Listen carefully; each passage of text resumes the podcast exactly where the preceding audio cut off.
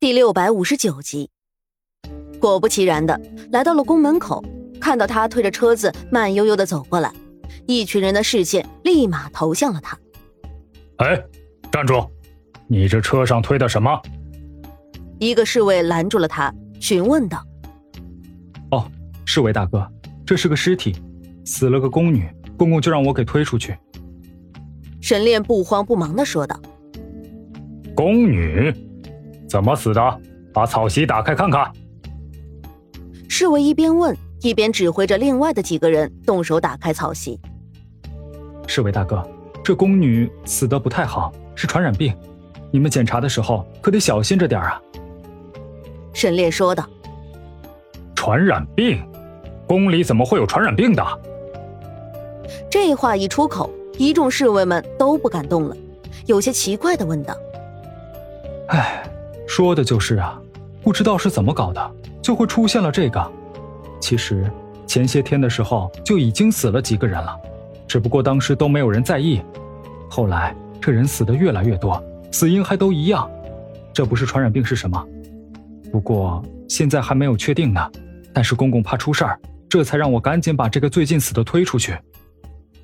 沈炼愁眉苦脸的说道，那副模样。不知道的还真的会以为他就是一个地地道道的太监，实际上却全部都是他装出来的。这么严重？是啊，否则的话我也不会这么早的就把人推出来啊。就是想着人少，应该不会传染的太厉害。说实话，我是真不想做这个事情，可谁让我是新来的呢？他们不愿意做，就全都推给我了。沈烈说着，一边还像模像样的抹了抹眼睛。行了，兄弟，你赶紧走吧。这个病真不能触碰到太多人了，你早去早回，尽量别碰到人了。那开头说话的侍卫说道，其他的侍卫也纷纷的应和他。沈炼点了点头，推着车子缓慢的继续向外面走去。凡是他经过的地方，那些人全部都躲避的远远的，沈炼也不在意。直到走出去好远，确定没有人能注意到他了。沈炼的动作这才加快速度，推着车子飞快的往前走，直接来到了一个树林里，这才将车子一扔，抱起白依依离开。他也不知道现在该去哪里，不过无论去哪里，都必须先把这一身太监衣服换下来，否则无论他走到哪里，都会引起人们的注意。好在当时他把那太监打昏迷之后，没有把自己的衣服留下。而是藏在了白依依的草席里，脱下太监衣服，换上自己的衣服，又找了些水，把自己脸上的东西弄掉。沈炼这才转头去看被他放在树下的白依依。此时的白依依还在昏迷中，一身白衣早就已经折腾的有些破旧了，只不过头上的凤钗依旧华丽。沈炼盯着白依依看了许久，仔细的想了想。白依依自己已经承认了资贵人身上的毒是他下的，那么长乐身上的毒也就是来自于他了。既然如此，那他的身上一定会有解药吧？一个医师身上一定要带着药品的，那么一个毒师身上不仅要带着毒品，还要带着解药了。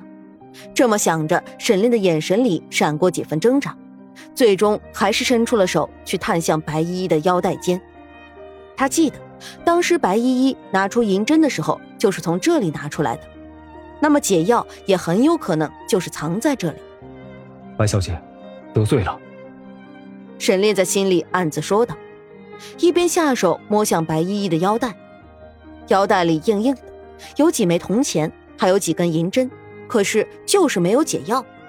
沈炼有些不甘心的继续翻找了一遍，还是没有。就在他怀疑自己推测的时候。余光一瞥，却在白依依的袖口里看到了一个白瓷瓶。瓶子十分的漂亮，一看就是被珍藏起来的。沈炼从白依依的袖口里拿出瓶子，转动瓶身，就在瓶身上看到了一个小小的刻在瓶身上的“解”字。白依依说过，这种药是她研制出来的，那么这个应该也就是她所研制出来的解药了。这么想着，沈炼便毫不客气地将解药放进自己的衣袖里。找到了解药，事情也就圆满地完成了。如今白依依已经在宫外，无法回宫去复仇，长乐的病也有救了，一切好像都有了解决方法，但是又好像都没有解决掉。沈炼看着白依依的昏迷过去、无防备的样子，心里闪过一丝不忍。没错，他刚刚就是想要杀了白依依。在他看来，白依依是为了复仇，做出了一系列疯狂举动的女疯子。得罪这么一个疯子，还是一个会玩毒的疯子，可不是什么好事情。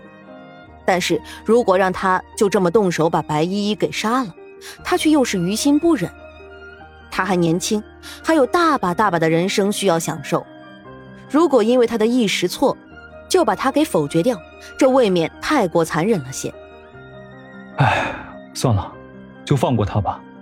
只是希望他能够走出前朝公主的阴影里，早日醒悟。不要再做啥事情了。沈炼这么想着，便松开了握着匕首的手，转身离开了。他离开后不久，地上的白依依就悠悠的转醒过来。他睁开眼睛，首先映入眼帘的就是一片树林，而他正躺在一棵大树下面。这是哪里？我怎么会在这里？我不是在和沈炼说话吗？对了，沈炼呢？他去了哪里？白依依的脑子里像是过电影一样，飞快的将那天晚上的事情回想了一遍。记忆停留在一股疼痛上面，还有一阵仿佛呢喃的话语上面。这一下子，白依依哪里还不明白，自己被沈炼给算计了。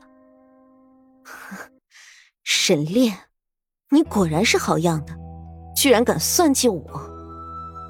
白依依咬牙切齿的骂道。突然的，他脑子灵光一闪，蓦地想起什么，立马去查看自己的袖子里。摸索了半晌，也没有找到那个熟悉的瓶子。这一下子，白依依是真的生气了，一双眼睛里都是带着冷意。哼，好一个沈炼，好一个庆王殿下，居然敢打晕我，还偷走了我身上的解药。好，好，真好。你无情，那可就不要怪我无义了。”白依依有些疯狂的说道。此时的她真的是生气到了极点。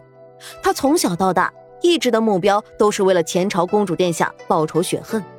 为了这个目标，她进宫为奴为婢的讨人欢心。好不容易，她的计划成功了那么一点点。在没有为公主殿下报仇之前，任何人都不要想试图阻止她。